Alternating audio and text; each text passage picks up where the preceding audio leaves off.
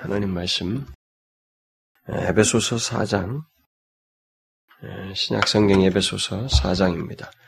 신약성경 313쪽 어, 에베소서 4장 오늘 그 5절이죠. 음, 그렇지만은 우리가 문맥을 이렇게 이해하기 위해서 1절부터 우리가 5절까지 계속해서 함께 좀 읽어보도록 하십시다. 시작.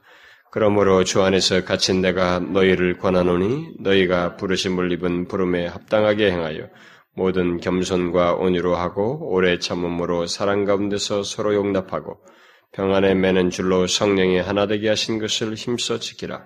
몸이 하나요 성령이 하나이니 이와 같이 너희가 부르심의 한 소망 안에서 부르심을 입었느니라. 주도 하나요 믿음도 하나요 세례도 하나요 주도 하나요? 믿음도 하나요? 우리는 지금 이 에베소서 그 전체를 어, 앞에서부터 살피다가 이제 적용하는 부분에 들어왔죠. 4장부터. 앞에서 그 우리 어떤 신앙의 근간이 되는 기초가 될 수 있는 교리들을 쭉 얘기했는데 그 교리에 의해서 우리가 하나님의 은혜를 어떻게 입고 선택을 받아서 그리스도인이 되었고 영원한 하나님의 교회의 구성원이 됐다라는 사실을 알게 됐을 때 그런 사람으로서 그러면 합당한 삶은 무엇이냐?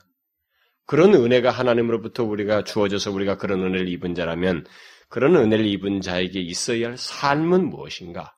이제 적용에 대한 내용으로 사장부터 들어가게 되는데 그런 그렇게 은혜를 입고 그 부르심을 받은 자에게 합당한 삶으로서 바울이 가장 먼저 얘기하는 것은 성령이 하나 되게 하신 것을 힘써 지키는 것이라고 말을 하면서 바로 그것이 먼저 교회 속에서 드러나야 된다. 그러니까 일단 예수를 안 믿는 사람으로 예수를 믿지 않는 넌 크리스찬으로 있을 때는 우선순위라는 게 없어요. 삶의 우선을. 다 자기 정력, 자기 원한에서 사는 거니까. 우선순위라는 게 없습니다. 그러나 일단 죄와 허물로 죽어 있는 상태에 있는 사람을 예수 하나님께서 이렇게 예수 그리스도 안에서 구원하셨을 때에 그래서 그가 은혜를 입고 그리스도인이 되었을 때 하나님의 자녀가 되고 영광스러운 교회의 구성원이 되었을 때 그 사람에게 있어야 할 삶의 적용적인 삶의 가장 우선순위는 교회와 관련된 것이다. 교회. 그래서 우리는 교회 하면 오늘날 이게 예배당만 생각한단 말이에요. 이 사람들 막 부패 투성이고 막 문제 약이 많은 이런 그런 교회. 혐오감 요즘은 교회에 대해서 사람들이 막 싫단 말이죠. 이렇게 해서 교회라는 단어가 많은 사람들에게 다 오해를 야기시켰지만 그런 우리가 지상에서 보는 게 흠이 있는 그런 교회 말고 일단 선택된 백성들, 그리스도를 머리로 하여 선택된 백성들로 구성된 이전에 1세기부터 계속 모든 사도들과 신실한 백성들이 다 포함되어 있는 그 교회. 그래서 이 교회가 완성된 완전한 교회로서 영원히 새하늘과 새 땅에서 존재할 영원한 하나님의 교회요. 하나님의 가족인 그 사람들. 그 얘기예요. 그런 그 교회, 그 교회 안에서의 삶, 그 교회 속에서의 삶, 그래서 그 교회에 지체된 자들과의 삶, 이 삶이 우리에게서 가장 먼저 요구되는 적용적인 삶이다. 그래서 예수를 믿게 됐을 때, 그리스도인 되고 나서의 삶의 일차적인 적용은 구심점이 딱 옮겨지는 거예요.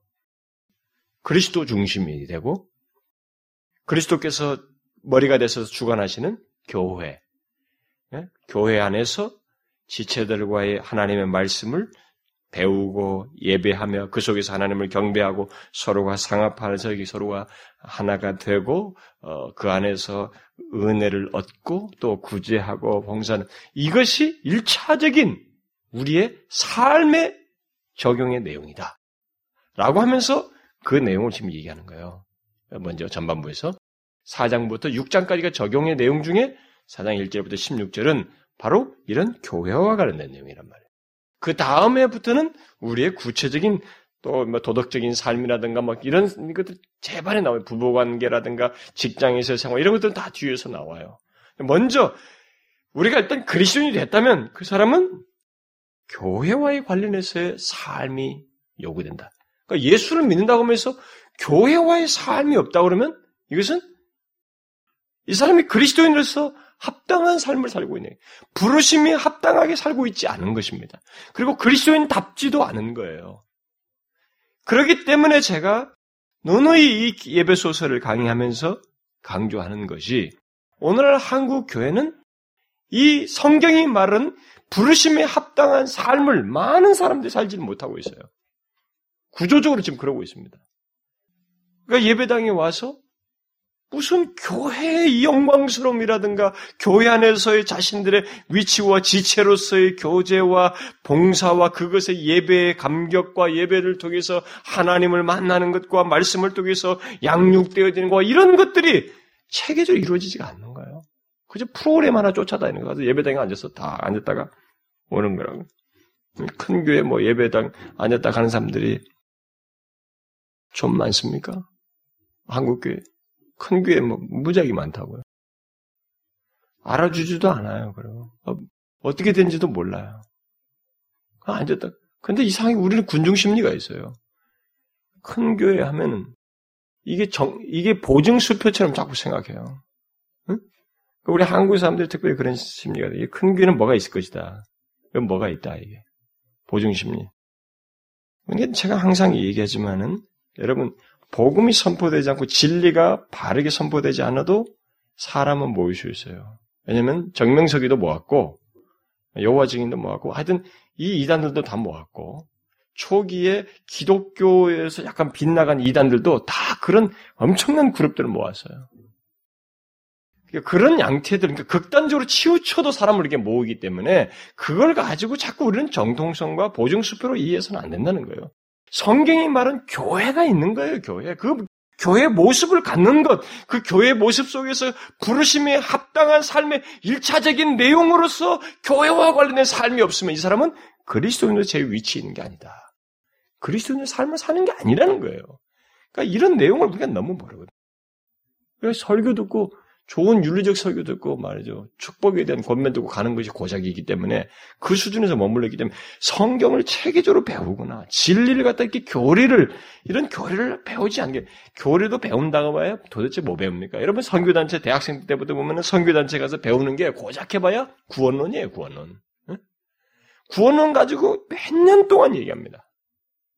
근데 성경에 구원만 얘기해요? 여러분? 우리 여러분 신학의 책에 우리 교회에서 성경 공부할 때 배우잖아요.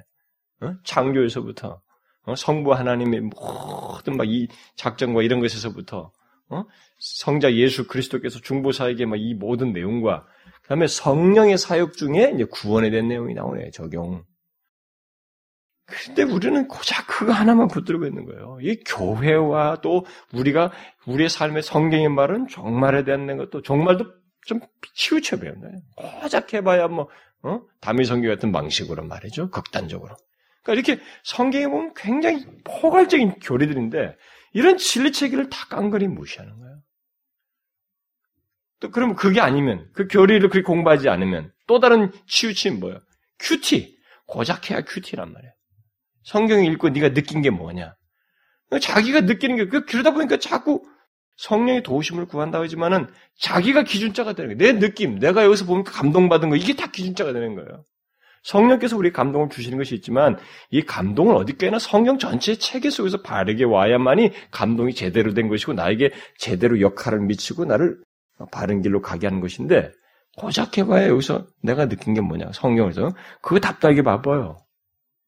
그러니까 우리는 교리를 성경의 진리 체계를 제대로도 알지도 아니하고 있고 그렇다고 해서 성경을 많이 읽는다는 것은 읽을 필요는 알게 되는데 읽는다고 해봐야 주관성으로 빠지고 이런 현상이 극단적으로 우리 가운데 팽배 있는 거예요, 한국에. 그래서 이런 교리적인 내용에 대해서 우리가 너무 모르기 때문에 자기가 그리스도인이면서도 그리스도인다운 삶, 부르심을 받았으면서 부르심에 합당한 삶이 무엇인지를 알지도 못할 뿐만 아니라 드러내지 못한다는 거예요. 그래서 지금 바울이 이 적용으로 들어오면서 앞에 그 방대한 교리적인 내용을 얘기한 다음에 적용으로 들어오면서 얘기하면서 가장 먼저 우리에게 네가 부르심을 받은 자면 부르심에 합당한 삶으로서 교회 안에서 삶이 있어야 된다. 근데 여러분 이것은요 우리가 억지로 시켜서 되는 문제가 아니에요.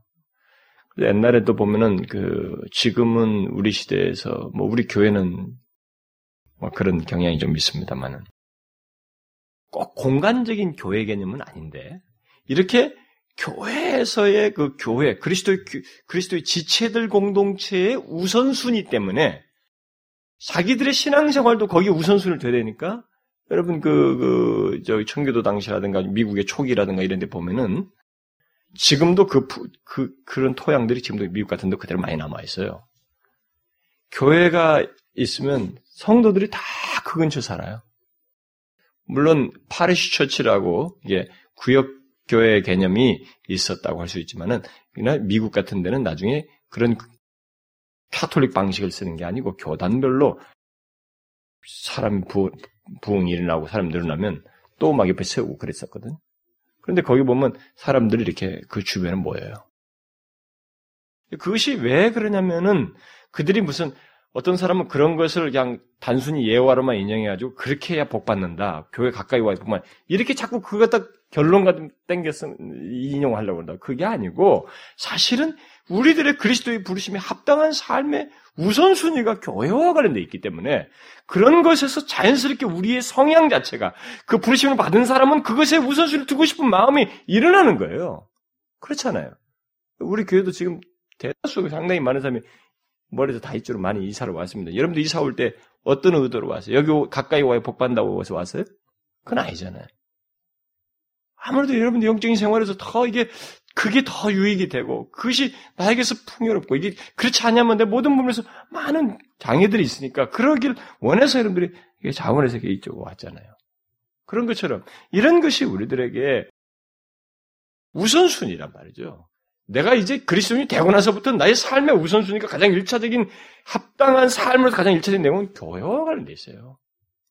이런 공간적인 개념은 아닌데 일단은 그 이 안에 우리들 그 교회의 구성 요소가 있으니까 지체들인 사람들이 그리고 지체들이 모여서 교회에 있어야 할 예배와 교, 말씀 나눔과 교제와 이런 모든 것이 여기 있으니까 신앙의 전반적인 통로가 다 여기서 얻어지니까 그러니까 일단은 가시적인 교회 안에는 또 교회가 실제 교회가 있으니까요.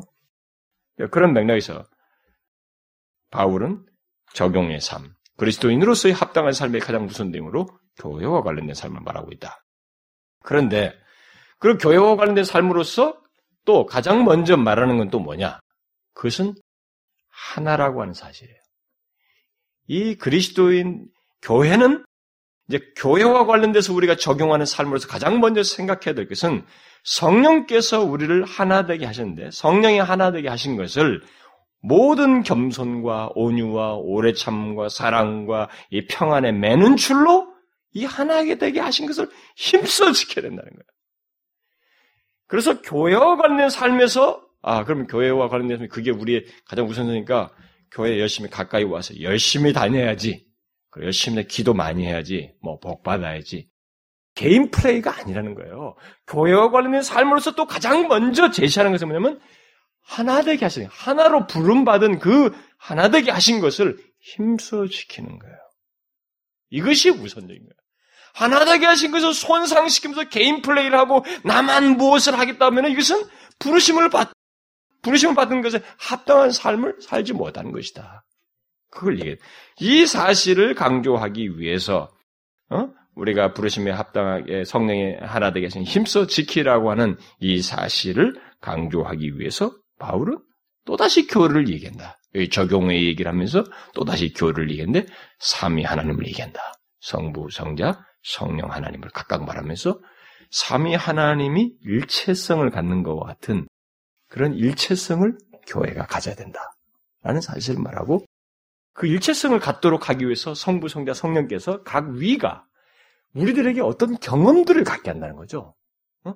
떤 우리 각 위, 성부, 성자, 성령께서 각각 우리가 이 하나 되게 하신 걸 힘써 지킬 수 있도록 어떤 역할들과 활동들을 하시고 우리와 관련돼서 역사를 하신다는 거예요. 성령께서 하시는 일은 한 몸으로 구성되게 하시고 들어오게 하시는 거듭남을 통해서 구성되게 하시고 그래서 한 몸으로서 계속 유지되는데 각 개체 안에서 성령이 거하셔서 역사하시고 그리고 부르심의 한 소망 안에서 한 소망 안에서 그들이 계속 그 끝까지 하나님 나라에 이르기까지 예, 존재하도록 그 한 몸 안에서 역사하도록 그런 일을 성령께서 하신다.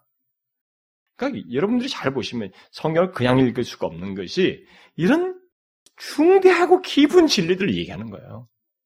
그러니까 우리들이 얼마만큼 이런 중대한 사실을 알고 실제로 적용 문제를 하면서 이렇게 중대한 게 교류적 얘기를 하고 있기 때문에 이런 교류적인 내용을 충분히 알고 실제로 이런 적용의 삶이 있어야 되는 거예요. 교회 나와서 예배 한번 드리고 그냥 그게 고작이고 말이 복받기 위해서 고작이면 정말로 예수 믿는 게 아니에요, 그건.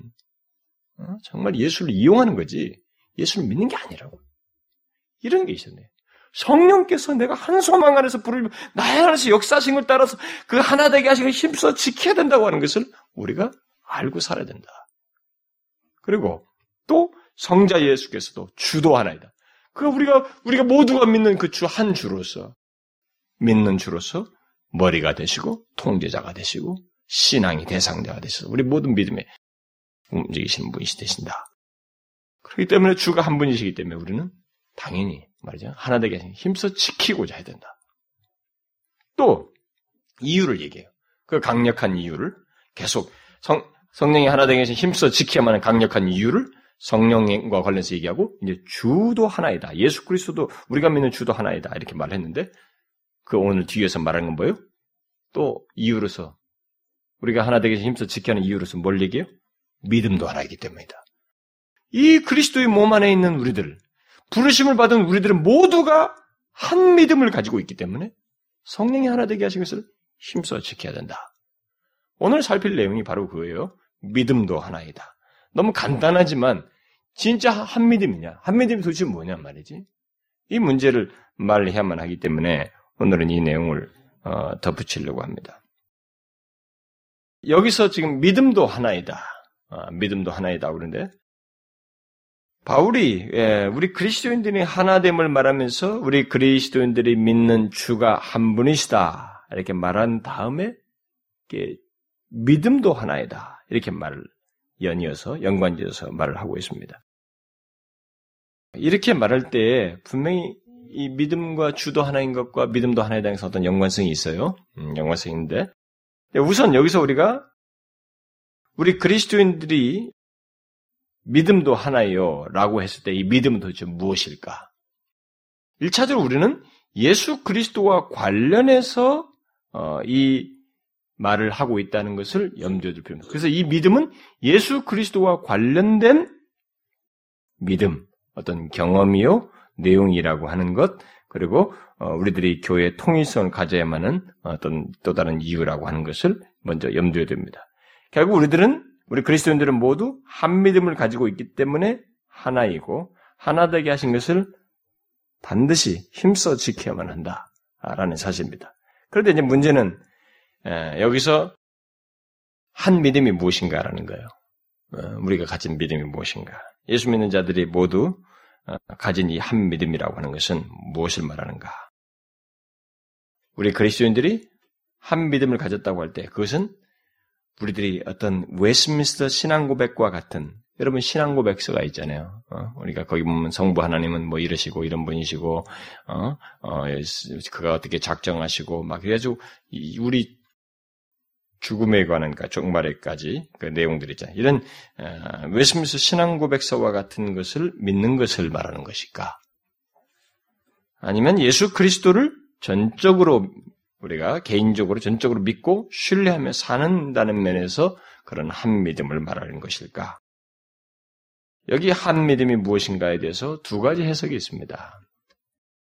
하나는 여기서 말하는 것은 객관적인 의미에서 진리 체계 또는 신조와 같은 것을 말한다. 예를 들어서 웨스트민스터 신앙고백서나 뭐 하이델베르크 신앙고백서 같은 이런 모든 교회가 다 신앙 고백서를 가지고 있어요. 교단이 달라도 신앙 고백서 다 있습니다. 그리고 그 뿌리는 비슷비슷해요. 왜냐면 한 신조에서부터 계속 각 교단을 나눠서 그것도 변형시켜서 다 썼기 때문에 그 그렇습니다. 그래서 이런 신앙 고백서 같은 것을 말한다라고 하는 주장이고 또 다른 하나는 주관적인 의미의 믿음이다라고 하는 거예요. 그래서 주관적인 의미에서 우리 주 예수 그리스도와 그의 약속을 의지하는 것 이것을 여기서 말한다.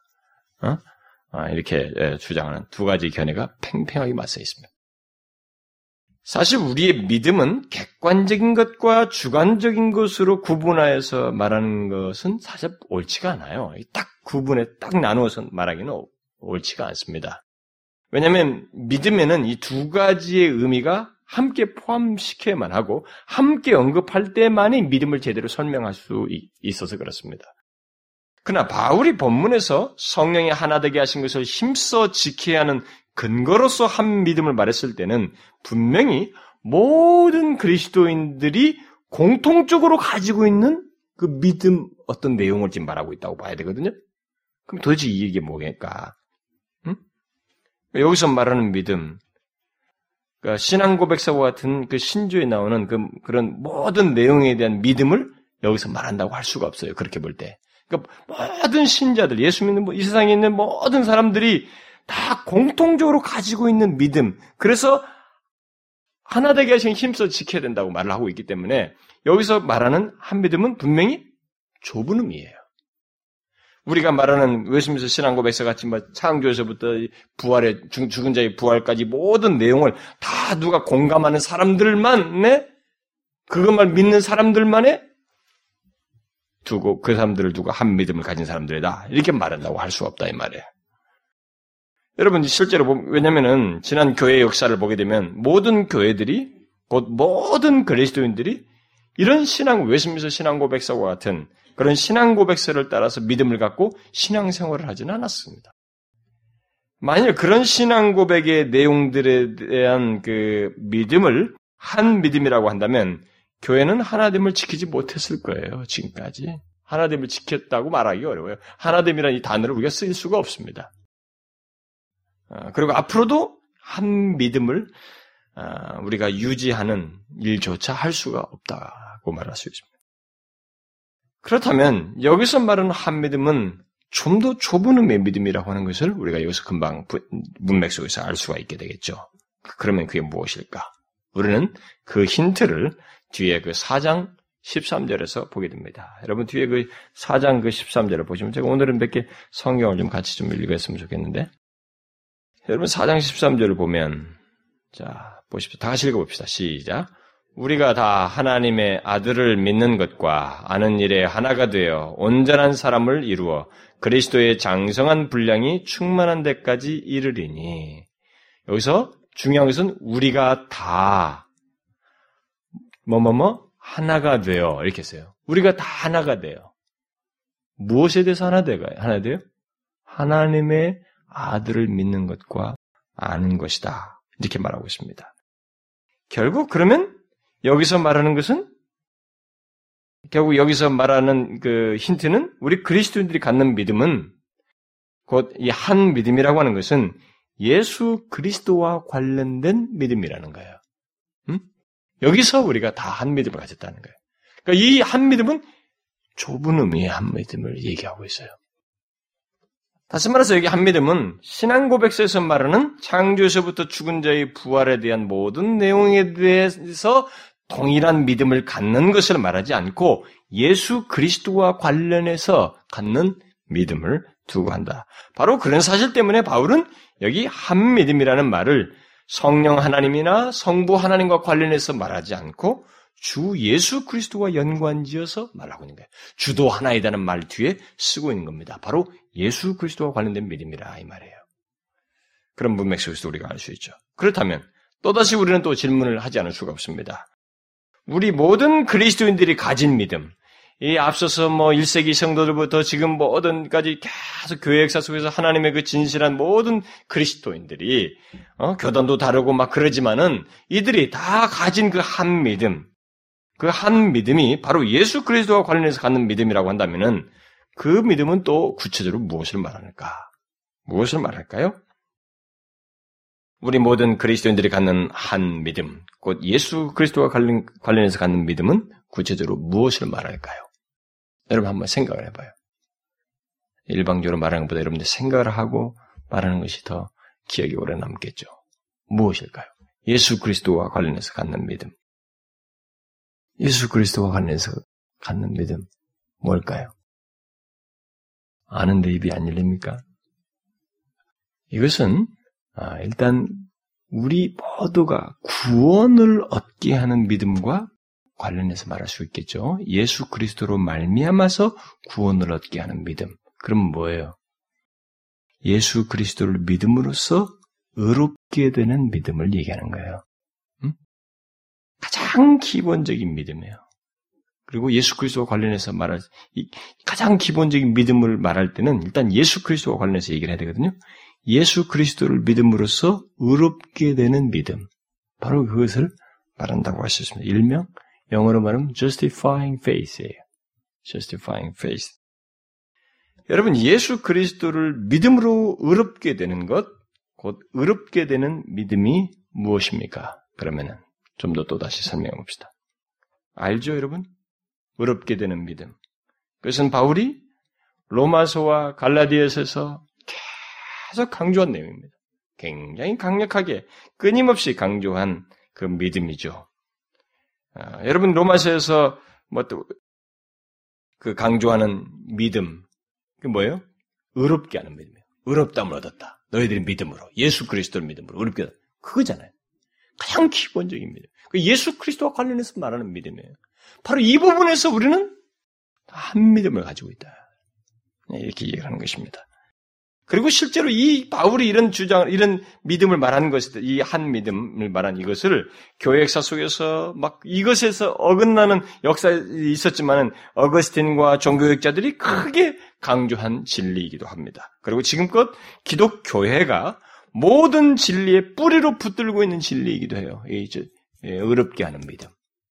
우리가 모두 붙들고 있죠.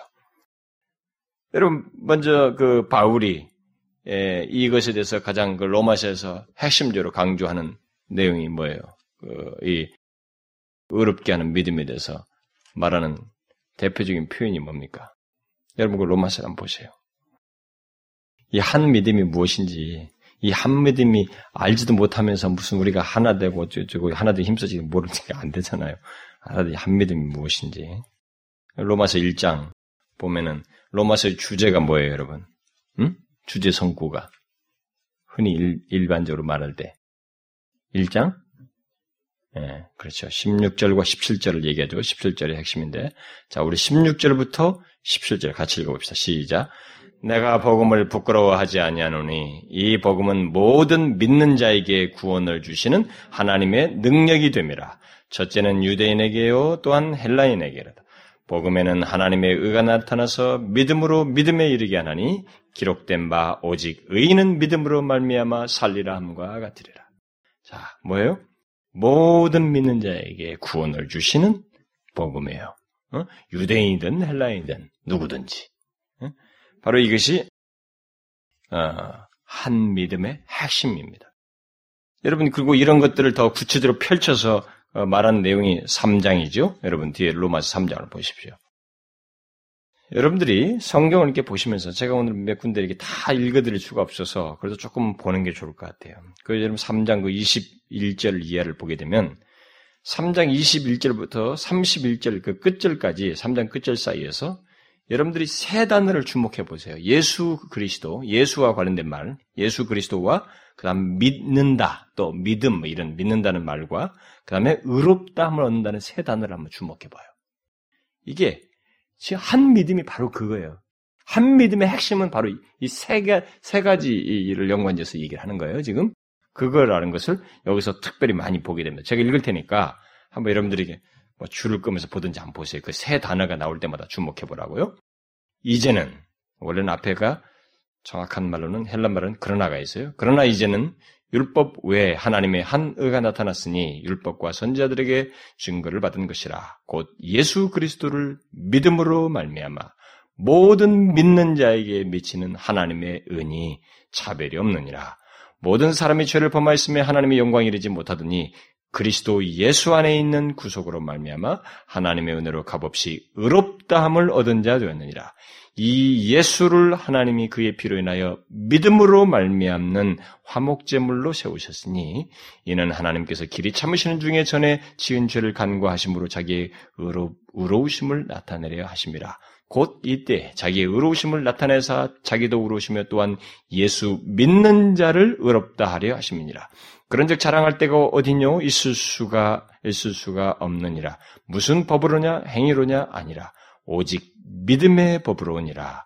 그러므로 사람이 의롭다 하심을 얻는 것은 율법의 행위에 있지 아니하고 않고 믿음으로 되는 줄 우리가 인정하노라. 하나님은 홀로 유대인의 하나님뿐이시뇨 또 이방인의 하나님은 아니시뇨 진실로 이방인의 하나님도 되시느니라.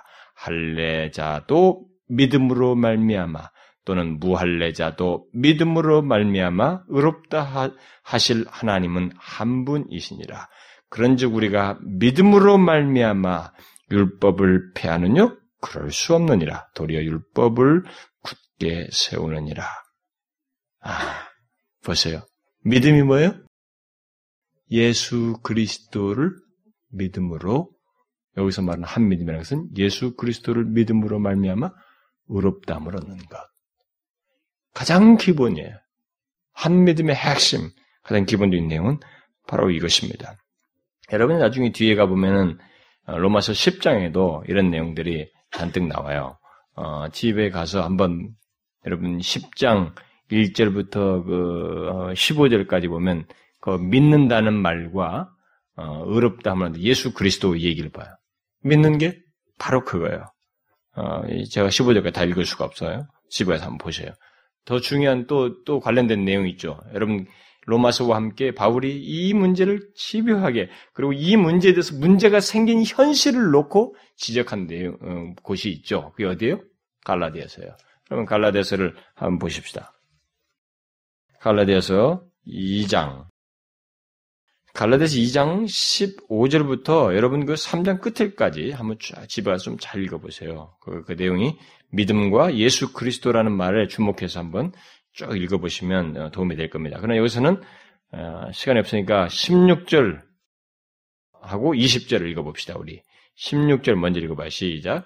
사람이 의롭게 되는 것은 율법의 행위에서 난 것이 아니요 오직 예수 그리스도를 믿음으로 말미암는 줄 아는 거로 우리도 그리스도 예수를 믿나니 이는 우리가 율법의 행위에서 아니고 그리스도를 믿음으로써 의롭다함을 얻으려 합니다. 율법의 행위로서는 의롭다함을 얻을 육체가 없느니라. 20절 내가 그리스도와 함께 십자가에 못 박혔나니 그런즉 이제는 내가 산 것이 아니요 오직 내 안에 그리스도께서 사신 것이라 이제 내가 육체 가운데 사는 것은 나를 사랑하사 나를 위하여 자기 몸을 버리신 하나님의 아들을 믿는 믿음 안에서 사는 것이라 어떤 믿음이에요? 음? 예수 그리스도를 믿는 오직 예수 그리스도를 믿음으로 어렵게 된다는 사실이에요. 바울은 이 같은 복음, 곧 오직 예수 그리스도를 믿음으로만 의롭게 된다는 사실, 아, 또는 우리들의 그 흔한 말로 말하면 오직 예수 그리스도를 믿음으로만 구원을 얻는다는 사실은 바울의 그 증거 이후에 기독교의 핵심 진로, 여기서부터 바울이 그 오류가 생기는 갈라디아 교회를 놓고부터 크게 강조하면서 변증하면서 말이죠. 아주 혹독한 얘기가 나중에 이 여기에다 뭐 다른 거 더하면은 너희들은 저주받으라 이렇게까지 말한단 말이에요. 아, 그 정도로 강력하게 이것을 주장하는데 이것이 바로 이 기독교의 핵심 진리로서 기독 그리스도의 교회에 속한 모든 사람들이 공통적으로 믿고 붙들었던 진리면서 바로 그 믿음의 한 믿음이에요. 아, 그래서 우리가 하나님의 영광에 이룰 수 없었던 우리들, 아, 하나님과 원수됐던 나의 죄를 예수 그리스도에게 전가시키고 그가 십자가에서 우리의 모든 죄를 다 지심으로써 의롭게 됐다는 것. 따라서 우리가 의롭게 되는 것은 또는 구원을 얻는 것은 오직 우리를 위해 그렇게 죽임당하신 예수 그리스도를 믿음으로서만 우리가 뭐 거기다 율법의 행위를 더할 수가 없고 모든 것을 감당하신 그 예수 그리스도를 믿음으로서만 얻는다는 것. 바로 이것이 여기서 말하는 한 믿음의 핵심이에요. Justifying faith예요. 그래서 그리스도의 교회에 속한 자들은 모두 이 믿음을 가지고 있는 겁니다. 이, 믿음을 가짐으로써 그리스도의 교회에 속할 수 있고 또 그리스도의 교회 지체로서 어, 공통적으로 가지고 있는 믿음이다라고 말할 수 있습니다. 여러분이 잘 알다시피 기독교 그 공동체, 곧 그리스도의 교회는 지금까지 이 한 가지 사실, 다시 말해서 우리들이 어, 의롭다함을 얻는 것, 구원을 얻는 것은 오직 이 믿음으로써 어, 구원을 얻는다라는 것을 지금까지 붙들어 왔습니다. 그렇죠? 기독교회가 뭐예요? 무엇을 가지고 우리가 지금까지 붙들어 왔고 여기에 다 포함됩니까? 바로 이 사실에 가장 기본적인 이 사실로 기독교회가 지금까지 존재해 왔습니다. 다 여기서는 공통분모예요. 그 믿음으로 구원을 얻는다는 사실은 어, 구약의 성도들에게도 물론 마찬가지 동일하게 있었던 것입니다. 여러분 아시죠? 구약의 성도들도 구원을 얻는 것은 의롭다을 얻는 것은 다 똑같이 믿음으로요. 그들에게서 예수 그리스도는 모형적이고 상징적이지만 그러나 그 그들이 그때부터 받아들여졌던 것은 예수 그리스도께서 나중에 죽임 당하실 것의 전제 아래서 그것에 성취될 것을 포함시켜 성취될 것이라는 사실 안에서 그들이 예수 그리스도로 말미암은 말미암아서 의롭게 될 것이에요. 그들의 모든 믿음은 다 예수 그리스도로 말미암아서 의롭게 될 것을 다 포함하고 있는 것입니다. 그래서 일단 용어 자체는 구약에서도 그들은 믿음으로 구원을 얻어요. 그건 구약에서 똑같은 거예요. 성경은 구약의 성도들도 믿음으로 구원을 얻고 의롭게 된다라고 말을 하고 있습니다. 여러분 로마서 그 4장을 보십시다. 여러분 로마 4장에. 거기 보면은 뭐 다른 사람들은 두째치고라도 이거 유명한 사람이 나오죠. 어? 어, 바울이 로마서 4장에서 아브람도 믿음으로 의롭다을 얻었다고 말하고 또 다윗도 그 사실을 증거하였다고 말하고 있습니다. 여러분 그 4장 2절부터 5절 제가 한번 읽어볼게요. 보세요. 만일 아브라함이 행위로서 의롭다 하심을 얻었으면 자랑할 것이 있으려니와 하나님 앞에서는 없다. 그 사람은 뭐예요? 행위로 어렵게 된 것이 아니라는 거죠? 믿음으로 어렵게 됐다는 거예요.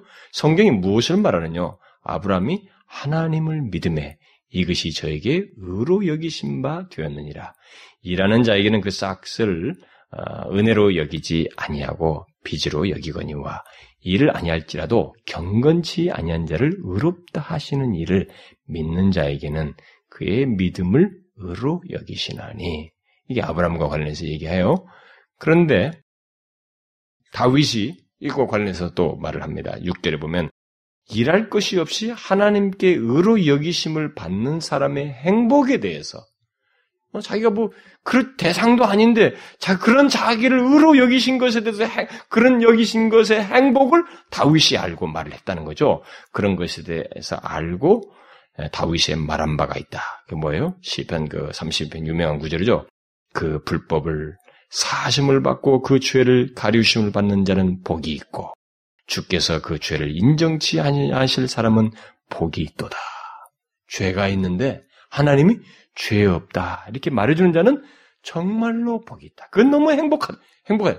이것을 다윗이 알았다는 거죠. 구약에도 똑같아요. 구약에도 바로 그거를 믿음으로 어렵게 된다고 하는 것을 구원 얻는다는 사실을 계속 증거했습니다. 그리고 실제로 우리가 여러분들 히브리서 11장 같은 거 보면은 아벨부터 얘기해요. 믿음으로 아벨은, 믿음으로 노아는, 뭐 믿음으로 누구는, 뭐 믿음으로 계속 얘기하면서 구약의 모든 성도들이 다 믿음으로 구원을 얻어요. 기생나합도 그렇고 어? 이방인이라 할지라도 상관없어요. 그들도 택한 백성을 두긴 했지만 이방인할지라도 믿음으로 구원을 얻을 수 있는 거예요. 의롭다함을 얻는 거예요. 의로 여기셔야 하나님이고 이렇게 믿음을 처음부터 하나님께서 어, 우리들을 구원하시는 길로서 그의 백성들 가운데 들어오는 길로서 제시하셨다는 것이. 결국 하나님께서 사람을 의롭게 하시는 방법은 구약시대나 신약시대나 똑같이 믿음으로써요. 근데 그 믿음으로써 되는데 바로 그 믿음으로써 의롭게 되는 것의 실체자는 예수 그리스도죠. 근데 구약은 상징적으로만 했을 것이고 상징적으로 보면서 한 것이고 신약의 성도들은 바로 이미 이루신 예수 그리스도 그 안에서 이루신 것을 믿음으로써 그 의롭다함을 얻는 거예요. 똑같아요. 신구약이 동일한 방법이었다는 것을 말합니다. 그렇게 하나님의 백성은 예나 지금이나 한 믿음을 가지고 있다라고 말하는 거예요. 여기서 지금 한 믿음은 바로 이런 명령에서 신약의 성도들뿐만 아니라 사실 구약의 성도들까지 그리스도의 교회 안에는 사실 그들도 다 포함되는 거예요. 음? 다한 믿음을 가지고 있다고 말을 하는 것입니다.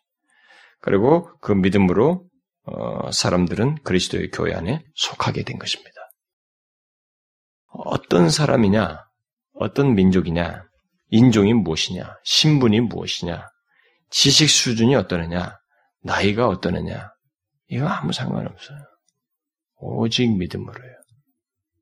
오직 믿음으로 사람들은 구원을 얻고 그리스도의 교회에 속하게 돼. 그 영광스러운 그리스도의 교회에 속하게 된다.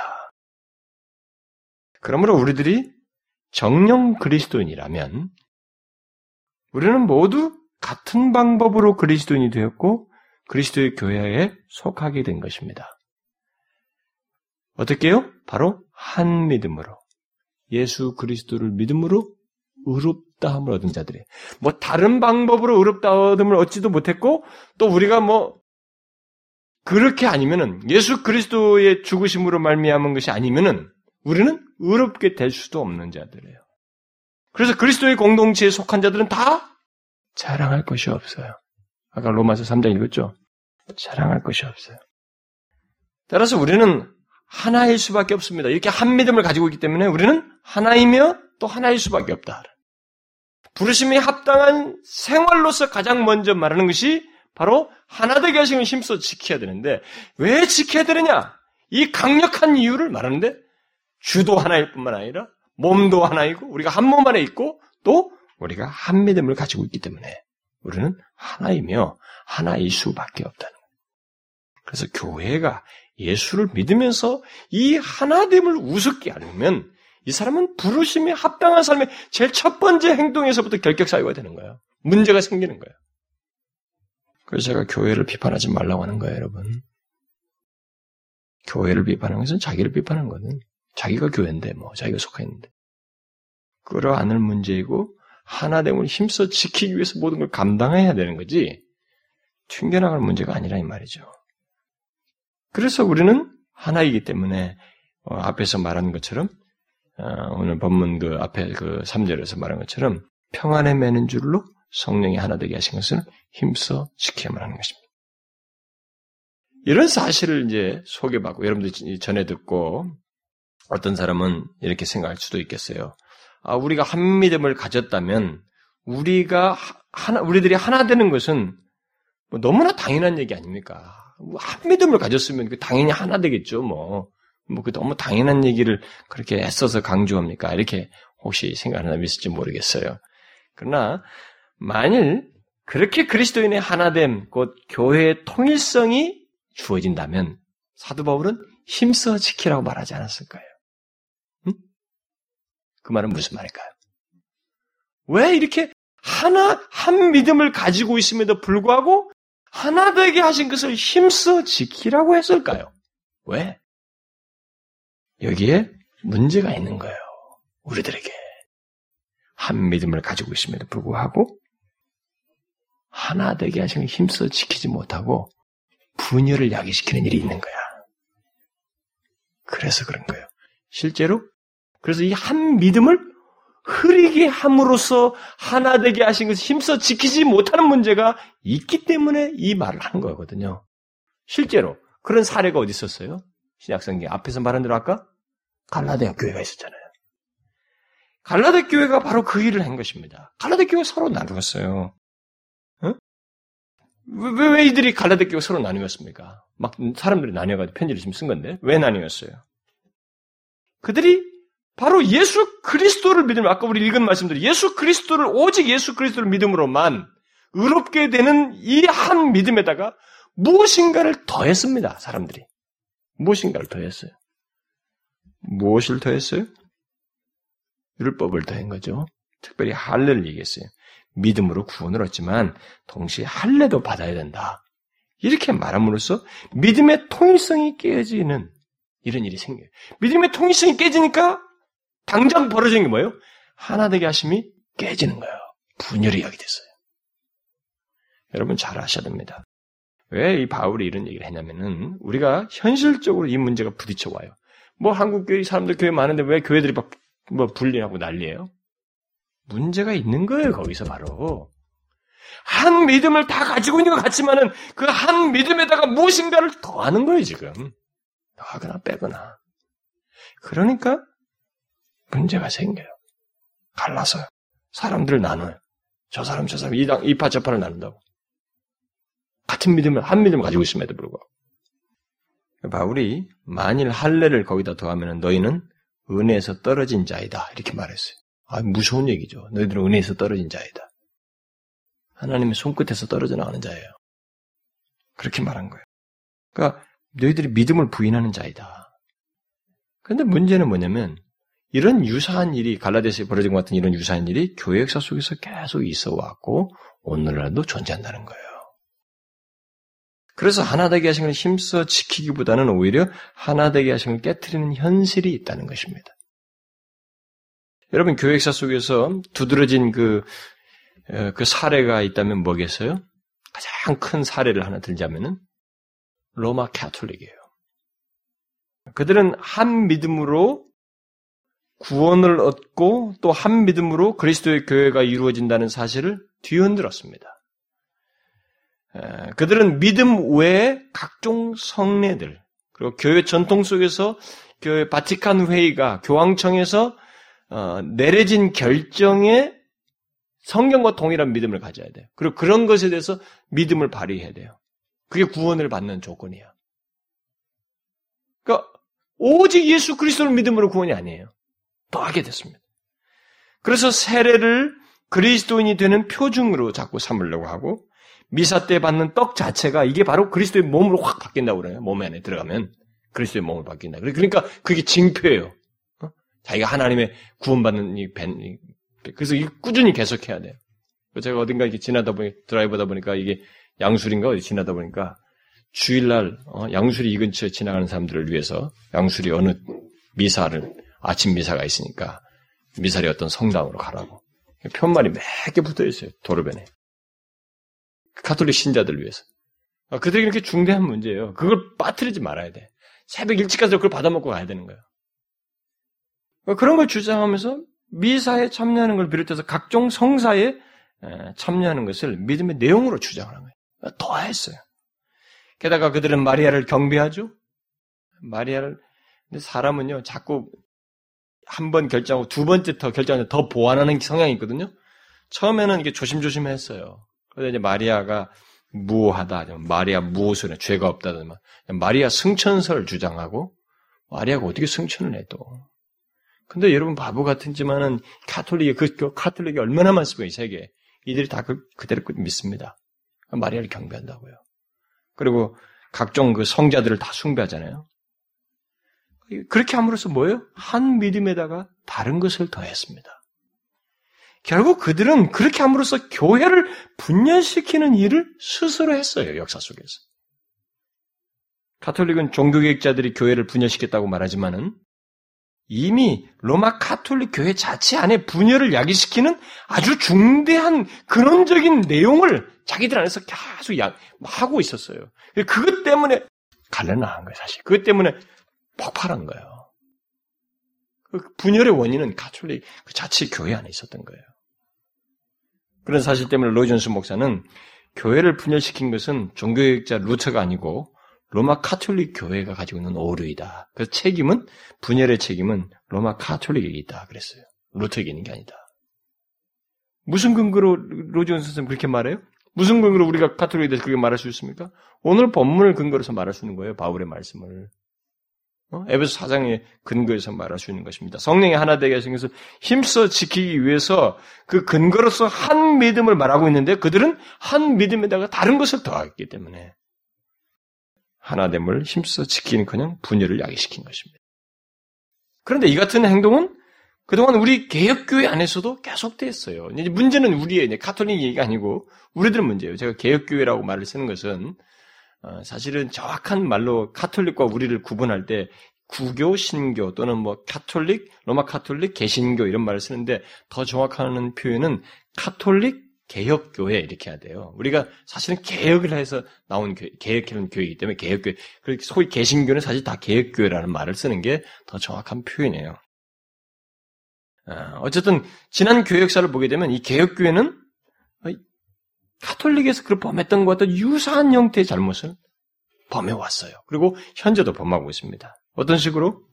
한 믿음에다가 무언가를 더해. 어떤 신앙의 조건들을 자꾸 붙여요. 어? 이거 해야 복받고, 이거 해야 구원받는 것처럼 이런저런 신앙과 봉사를 자꾸 덧붙이려고 하고, 한 믿음을 흐리게 하는 여러 가지 것들을 자꾸 덧붙이는 일을 자꾸 해왔어요. 교회사 속에서.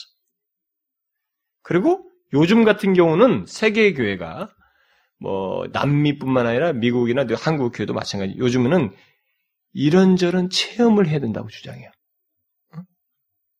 믿음에다가 체험을 더해시. 체험이 없으면 확신이 안 생기는 거예요.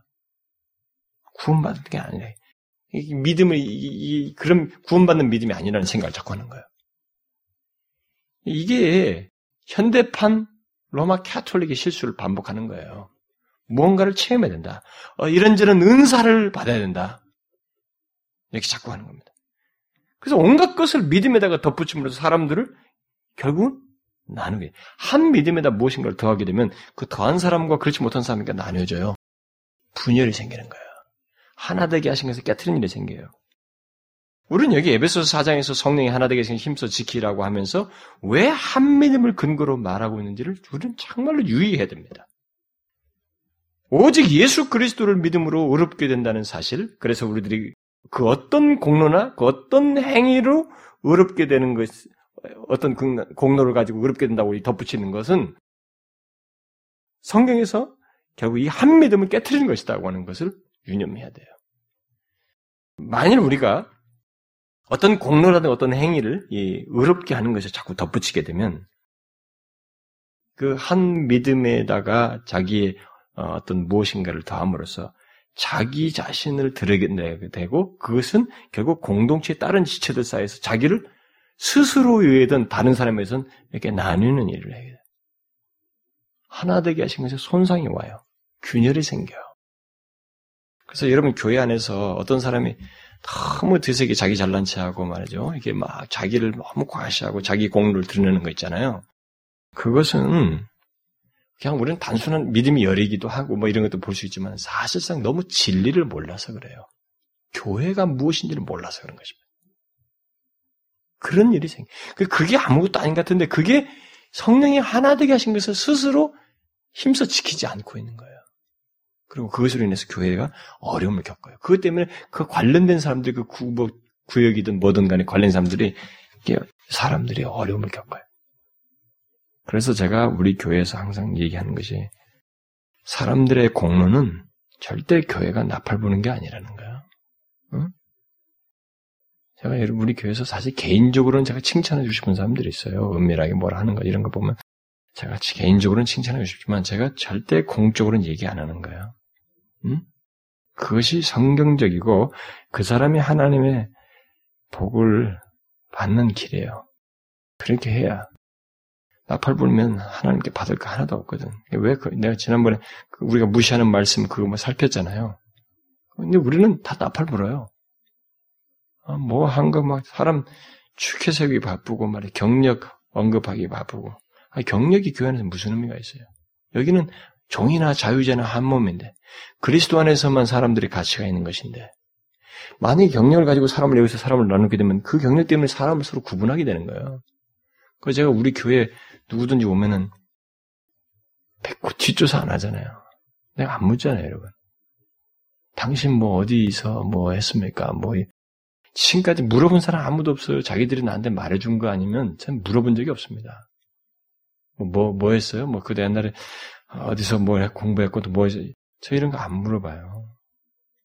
교회가 사실 그것은 우리는 익숙해 있거든요. 이게 무슨 뭐 PR이 어떻고 저떻고 뭐 어쩌고 저쩌고 그거 알아야 더 사. 그거 알아 모르면 못 사겨요 그 사람하고 교제가 안 됩니까? 어, 우리는 우리 자신도 모를 정도로 깊은 병에 빠져 있어요 교회가. 이 한 몸의 가치를 그리스도 안에서 찾으려고 하는 게 아니라 뭔가 외적인 요소들을 가지고 찾으려고 하는 거예요. 그걸 가지고 유니티를 자꾸 형성하려고 해요. 그래서 무슨 그룹, 무슨 그룹이에요. 어? 그래서 사실 제가 우리 공부꾼한테 구역 무슨 뭐 할 때 성경 공부 좋을 때 이왕이면 공감대가 가는 사람들끼리 이제 모이는 것은 내가 이해를 해요. 그래서 예를 들어서 독신은 독신끼리 모인다. 이러면 제가 이해는 하는데 당신들이 연약하기 때문에 제가 묶으는 묶어주자 할 때 제가 오케이 하는 거지. 당신들만 괜찮으면 왜 그것 때문에 자기끼리만 모이냐 말이에요. 왜 사장은 사장끼리 모이고 교수는 교수끼리 모여야 되고 왜 의사는 의사끼리만 모여야 되냐 말이에요. 그건 성경이 말하는 게 아니에요. 교회 교회됨을 유지하지 못하는 거예요, 자꾸. 그런 거는 세상에서나 써먹는 건데 왜 교회에 와서 예수 그리스도의 피로 구원을 받은 사람들인데 그것에 가치만 그 가치 안에서 자기를 바라보고 서로를 교제를 해야 되는데 온통 성공주의가 팽배해 있어가지고 껍데기는 기독교 껍데기만 다 입혔지 세상 그대로예요. 막 어떻게든 성공해라 말이지. 성공하면 영광이 무슨 성공이 영광이에요? 그럼 바울 같은 사람 그 십자가 목 잘리고 죽으면 성공 아니에요? 영광 아니에요? 논지가 틀렸어요. 이 세대는 아주 그냥 미국의 그 실용주의 사고방식 확 들어와 있어가지고, 기독교 들어와 있어가지고, 우리를 아주 기본적으로 만들었다고요. 예, 거기에 당연하게 생각하고 있어요. 목사님들도 막, 그것이 영광이라고 막 광 설교를 해요. 여러분 잘 보시면, 하나님은 절대 그렇게 해서 세상에서 인정하는 사람을 가지고 하나님의 일을 크게 하지 않습니다. 설사 세상에 인정하는 사람도 한번 확 땅에 딱 뒤집어진 다음에나 쓰지, 그대로 가지고 자기 영광이라고 막 생각하는 사람 갖다 쓰지 않아요.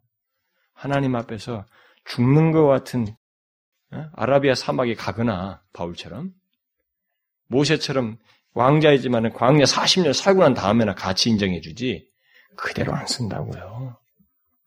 그럴 사람 쓸망정 하나님은 오히려 하나도 가치가 없는데 자신의 능력으로 써서 자신의 영광을 드러내죠.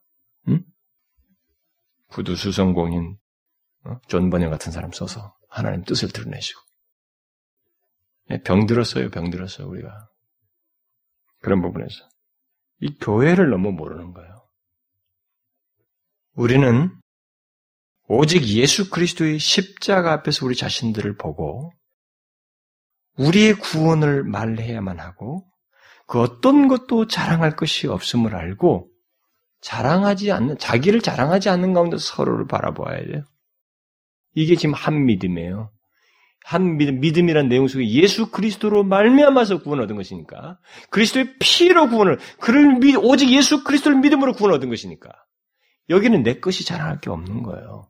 그래서 우리는 그 십자가 앞에서 자기 자신을 보고 상대를 인정해 주는 그런 교제, 그, 그 바로 그 한 믿음을 가진 자로서의 그 교회를 가져야 된다.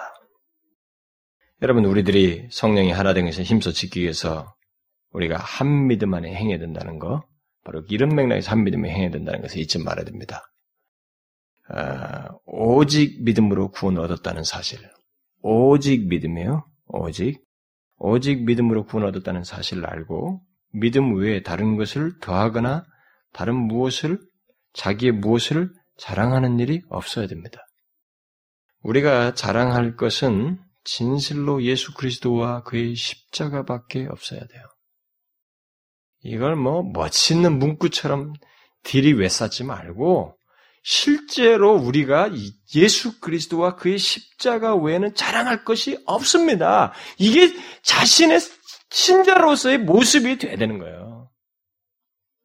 만일 믿음으로 어, 구원을 얻었다고 하면서 어, 우리 자신의 무엇을 자랑하면 믿음에다가 무엇을 더하는 결과를 낳게 되고 그것은 성도를 균열시켜요. 하나 되게 하신 것에 손상을 입힙니다. 그러므로 여러분, 우리는 모두 항상 그리스도의 십자가 앞에서 서야 됩니다. 십자가 앞에 서면 이게 다 누구 때문이야? 내 죄예요, 내 죄. 나는 뭐 죽을 사람밖에 아닌데 나 같은 사람을 위해서 내 모든 죄를 지고 죽으신 예수 그리스도예요. 그래서 오직 그분 때문에 내가 구원을 받는 거예요. 오직 그분을 믿음으로써 내가 구원을 얻게 된 거예요. 자랑할 게 아무것도 없어. 바로 그런 믿음을 우리가 가진 자들이에요. 이런 믿음을 동일하게 이런 한 믿음을 가졌기 때문에 우리는 하나 되게 하신 것을 힘써 지켜야만 한다. 하나 하나됨의 가치를 알고 하나된 걸 손상시키기 얼마나 중대한 잘못인지를 알고 그런 죄를 범치 말아야 된다. 그거예요, 바울이 말하는 게. 여러분 아시겠죠? 우리 이 차지 잊지 말아야 됩니다. 한 믿음은 나를 내세우지 않는 거예요. 예수 그리스도의 십자가 앞에서 나를 보고 지체를 향하는 것이기 때문에 자랑할 것이 없어서 결국은 하나 되게 하신 것을 힘써 지켜요. 원래 여러분 하나됨을 파기시키는 것은 내 자신에 대해서 집착하면서 생기거든요. 뭔가 나에 대해서 보고 내 것을 자꾸 꺼내면서 이 손상이 와요. 근데 이것을 딱 차단하는 게 뭐냐면 십자가란 말이에요. 예수 그리스도. 그거 차단되거든. 한 믿음은 바로 그거예요. 이 사실을 알고 우리는 그리스도의 교회에 속한 우리들은 성령이 하나 되게 하시는 힘써 지켜야 된다. 이 영광스러움을 된다. 하나, 하나 된 영광스러움을 알아. 우리가 기억하고 손상시키지 말아야 된다. 아시겠죠? 기도합시다. 하나님 아버지, 감사합니다. 우리들이 예수 그리스도를 믿음으로 의롭다함을 얻게 하시고, 바로 그런 한 믿음을 가지고 이 한 몸으로서, 한 공동체 지체로서 있게 하여 주신 것을 감사합니다. 하나님, 우리가 이 한 믿음에 무엇인가를 더하는 잘못을 범치 않게 하여 주옵소서. 특별히 내 자신의 무엇을 드러내는 아, 이런 행동을 통해서 사람들을 나누고 성령이 하나 되게 하신 것을 손상시키는 그런 일이 없도록 하나님 우리에게 분별력을 주시옵소서. 이 진리가 살아서 우리 가운데 역사되어서 진실로 이 우리가 그리스도인으로 부름받는 자의 첫 번째 삶인 이 교회 지체들과의 관계 속에서 삶을 잘 사는 저희들 되게 하여 주옵소서. 감사드리며 예수 그리스도의 이름으로 기도하옵나이다. 아멘.